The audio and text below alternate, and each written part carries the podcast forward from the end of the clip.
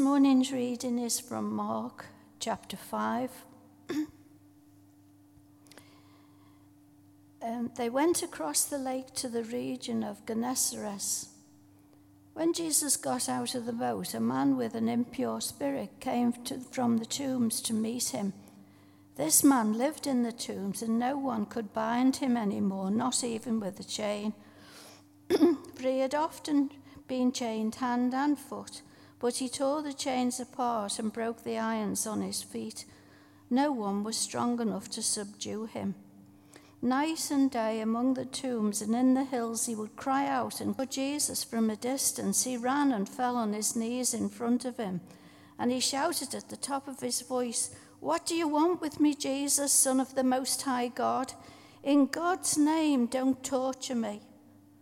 For Jesus had said to him, Come out of this man, you impure spirit. Then Jesus asked him, What is your name? My name is Legion, he replied, for we are many. And he begged Jesus again and again not to send them out of the area. A large herd of pigs was feeding on the nearby hillside. The demons begged Jesus, Send us among the pigs, allow us to go into them. He gave them permission, and the impure spirits came out and went into the pigs. The herd, about 2,000 in number, rushed down the steep bank and into the lake and were drowned.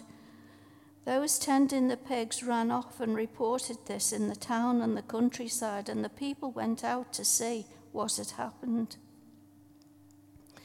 When they came to Jesus, they saw the man who had been possessed by the legion of demons sitting there, dressed and in his right mind, and they were afraid. Those who had seen it told the people who, what had happened to the demon possessed man and told about the pigs as well. Then the people began to plead with Jesus to leave the region. As Jesus was getting into the boat, the man who had been demon possessed begged to go with him. Jesus said to him, Go home to your own people and tell them how much the Lord has done for you and how he has had mercy upon you. So the man went home and began to, set, to tell in the Decapolis how much Jesus had done for him, and all the people were amazed. This is the word of the Lord.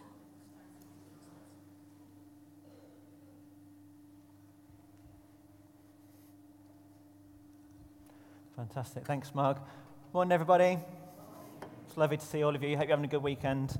Um, it was my um, my mum's birthday yesterday.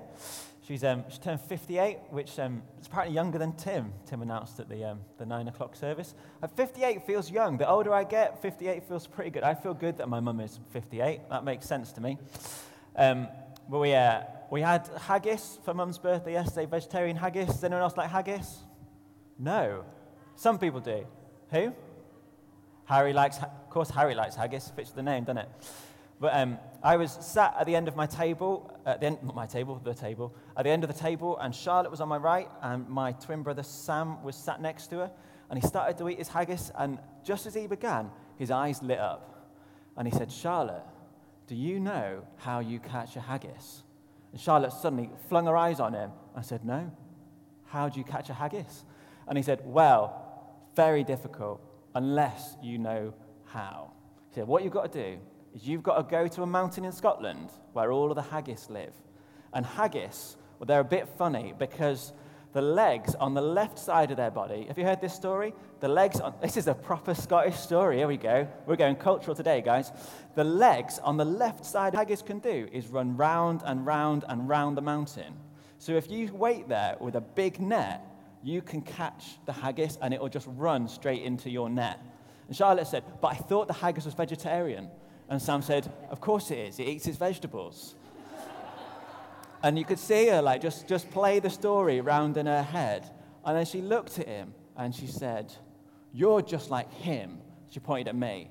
I said, And that means you're lying. Cheers, kids.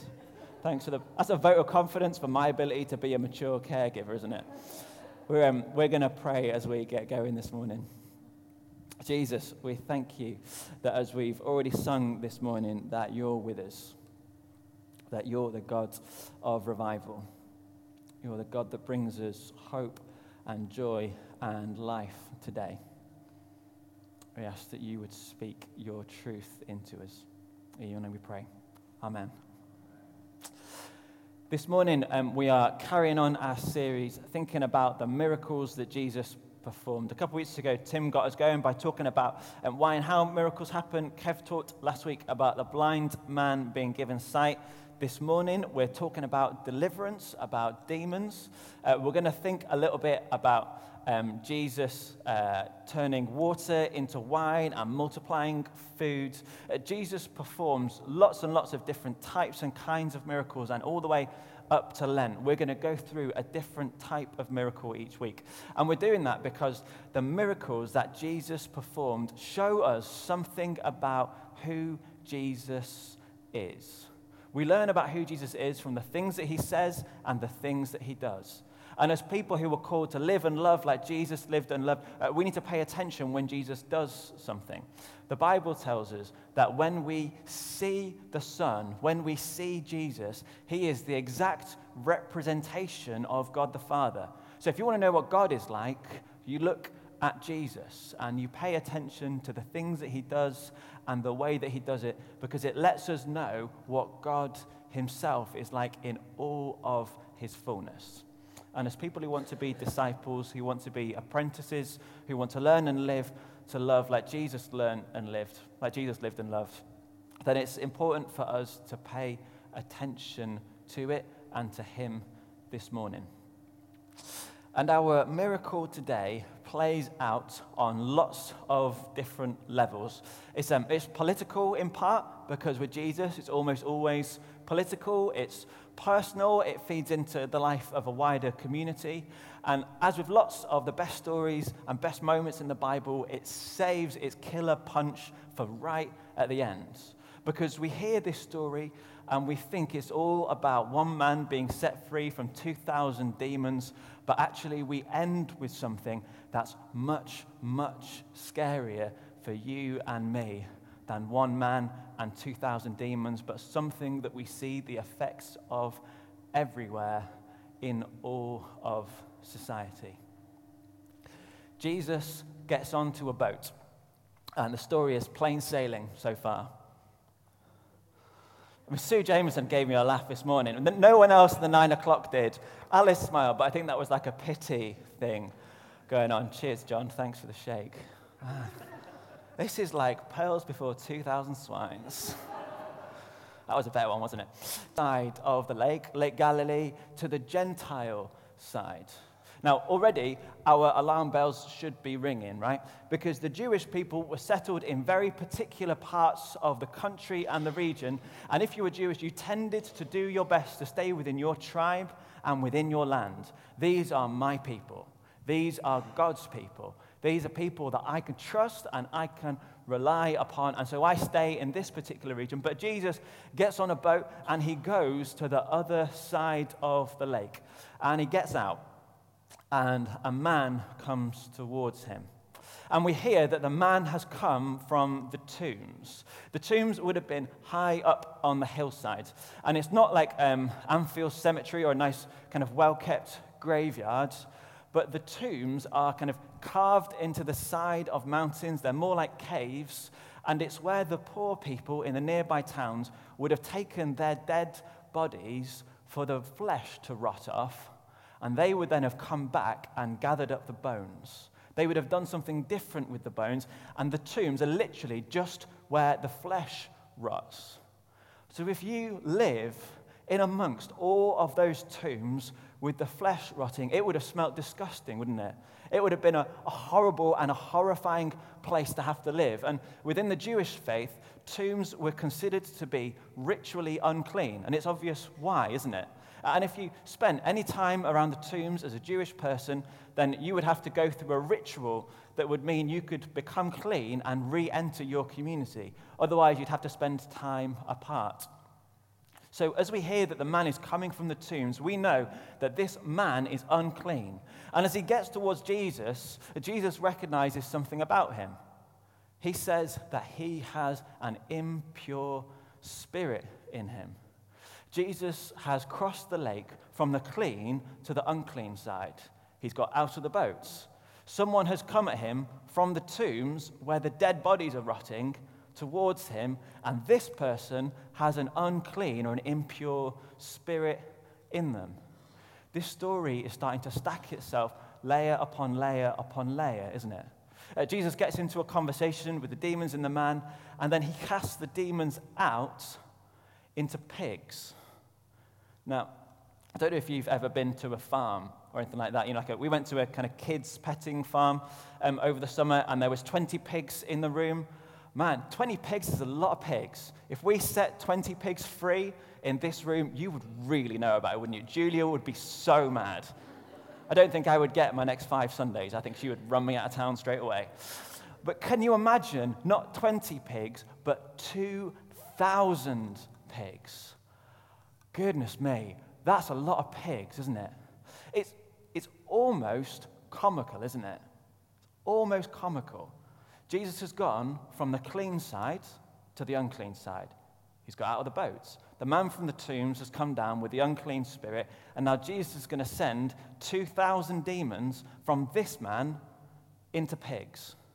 There's an element of comedy and farce here, isn't it? The, the point that the story is trying to tell us, the point that this moment in Jesus' life is trying to tell us, is that this person, this moment, was so unclean. It was so defiled. In fact, uh, Jesus, when he got to that side of the water, I don't think he should even have got out of the boat because some people, some situations, they're just too bad, aren't they?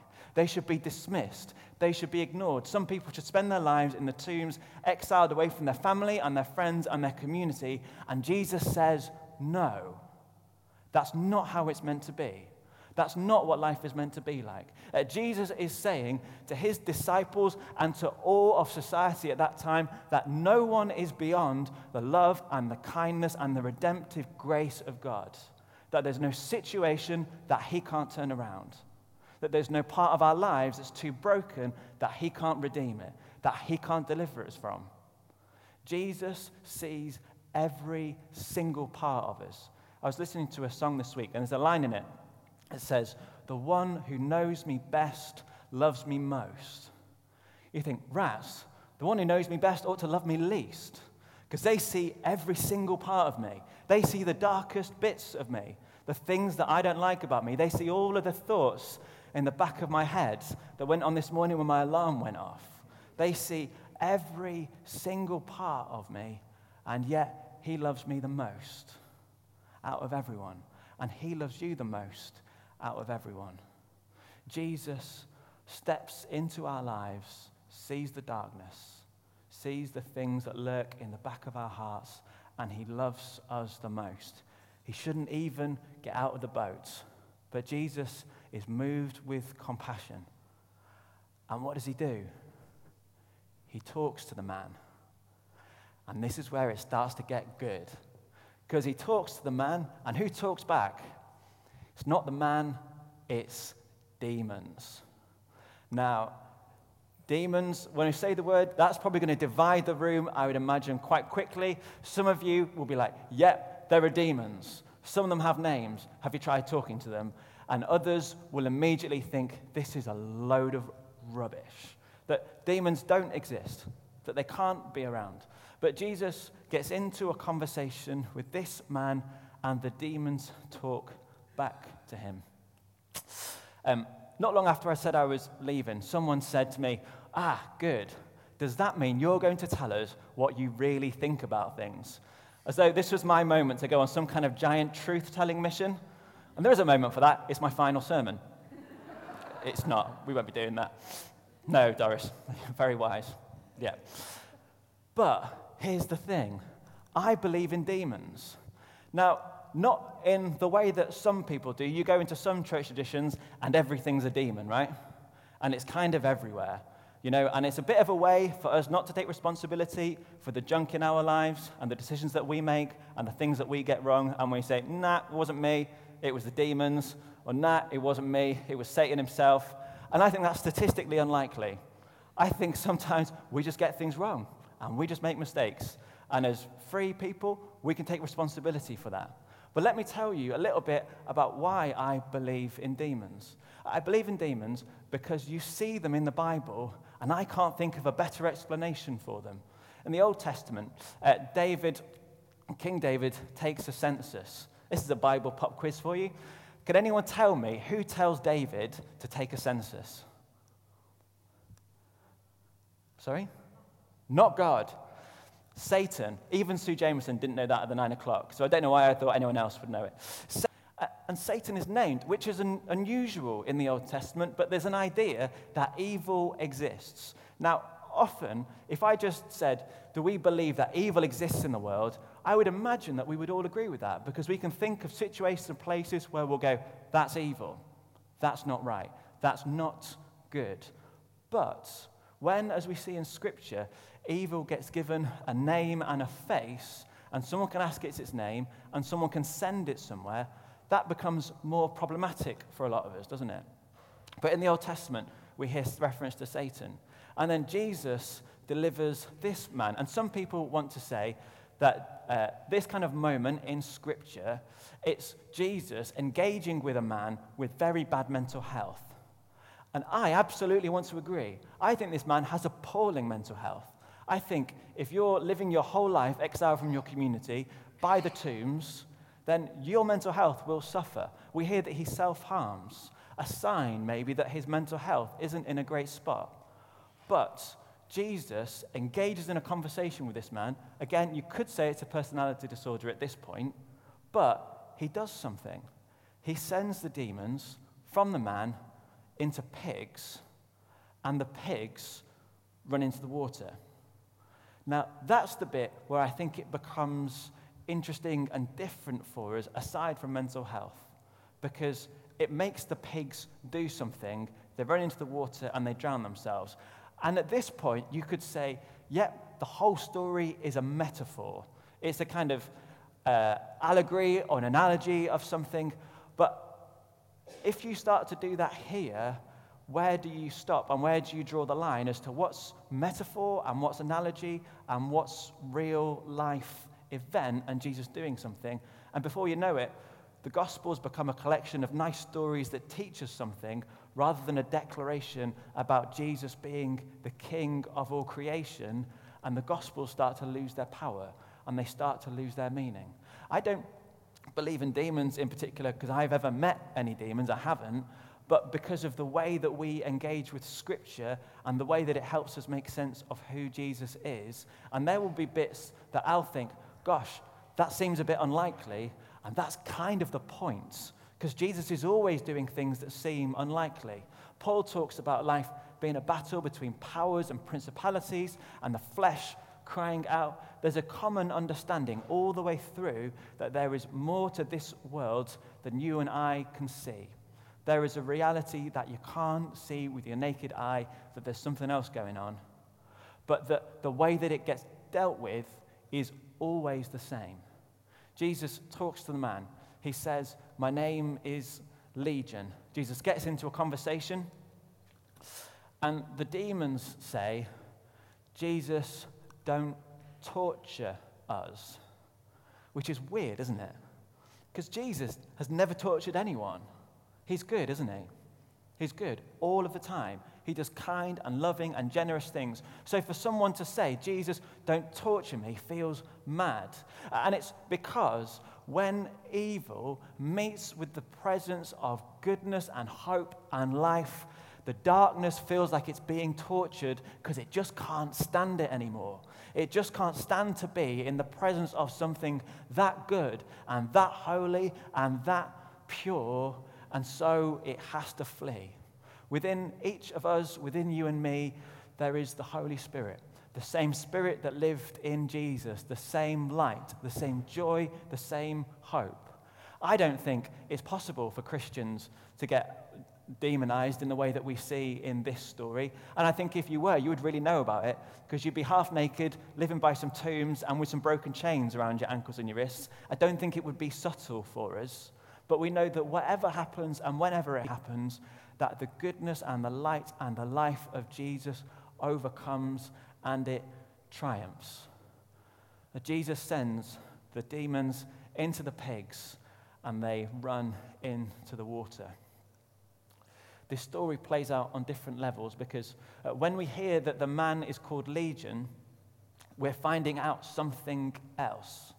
At that moment in history, that town that um, Beryl was, that Mark was reading about, um, had had a Roman legion placed in it for 36 years. For 36 long years, the 10th Legion, the Legion of the Bears, had been sat in that town.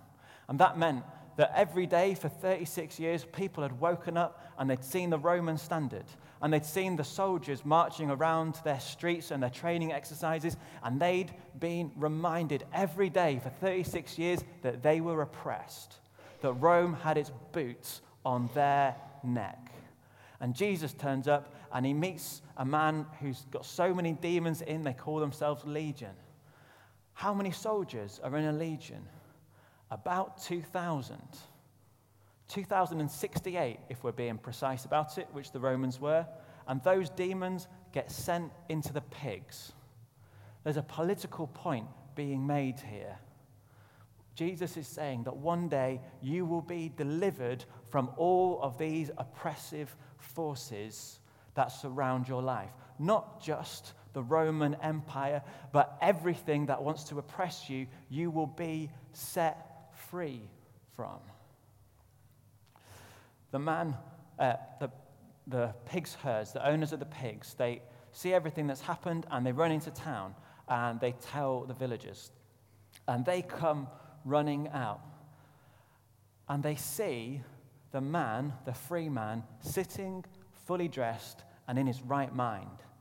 In other words, he is completely fine. He's suddenly normal again. The demons have gone, and life can return to normal for this man. It should be a time of celebration, right? This man who's had to spend all of his life by the tombs can now rejoin the community and be welcomed home. But what do they do? They see what's happened and they tell Jesus that he's got to go. They see the goodness and the life and the love of Jesus and the difference that he's made in this man's life, and they try and send Jesus away. This is the worst bit of the story. This is the very worst bit.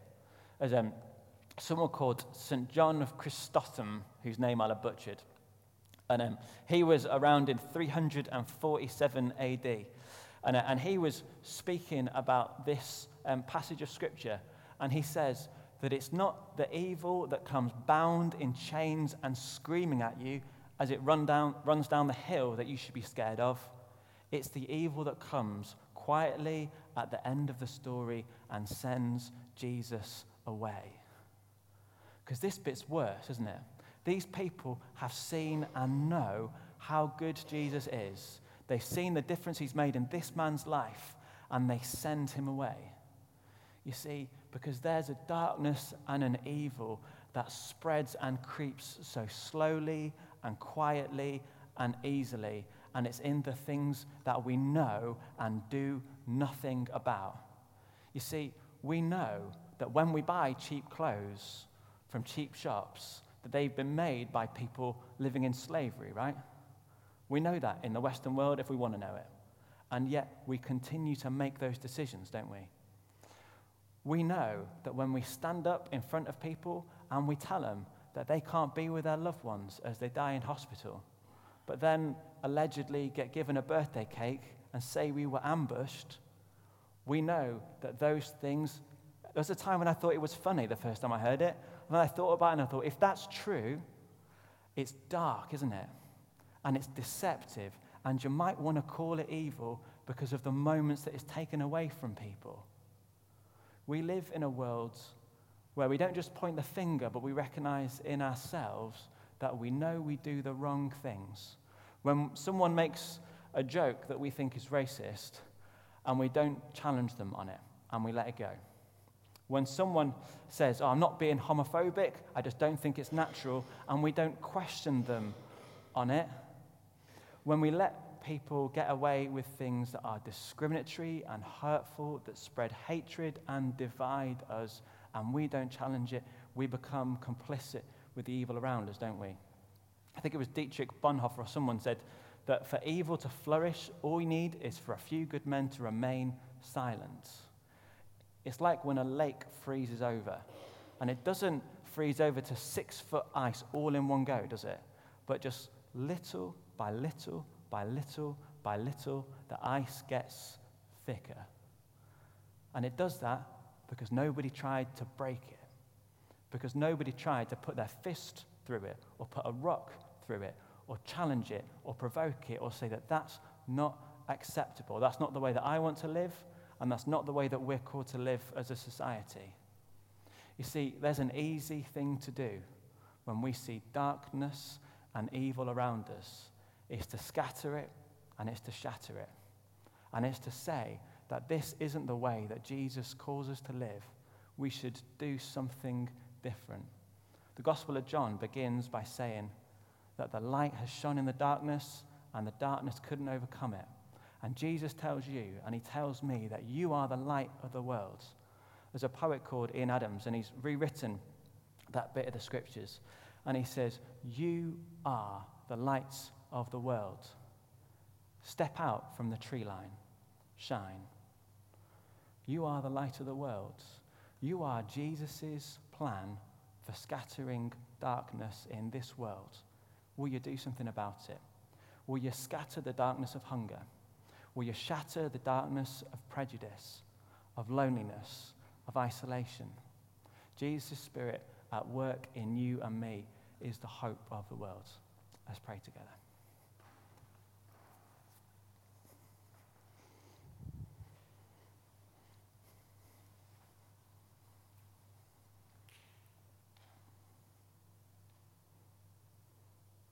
Holy Spirit, would you come and fill us this morning?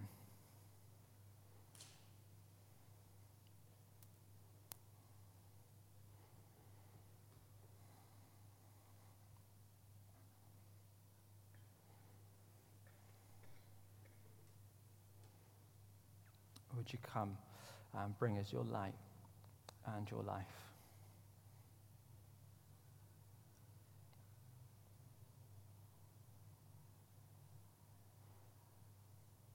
Because we know that at the sound of your voice, the darkness flees. That you would remove the dark parts of us, that you would transform it by your grace.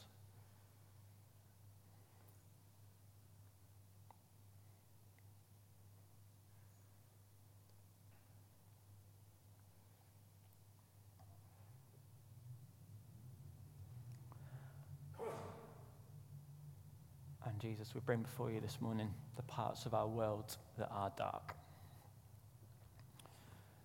that are absent of your truth and your light. Our Holy Spirit, Jesus, would you redeem them? Would you correct them? Or would you bring your justice to bear on it? In your name we pray, Jesus. Thank you.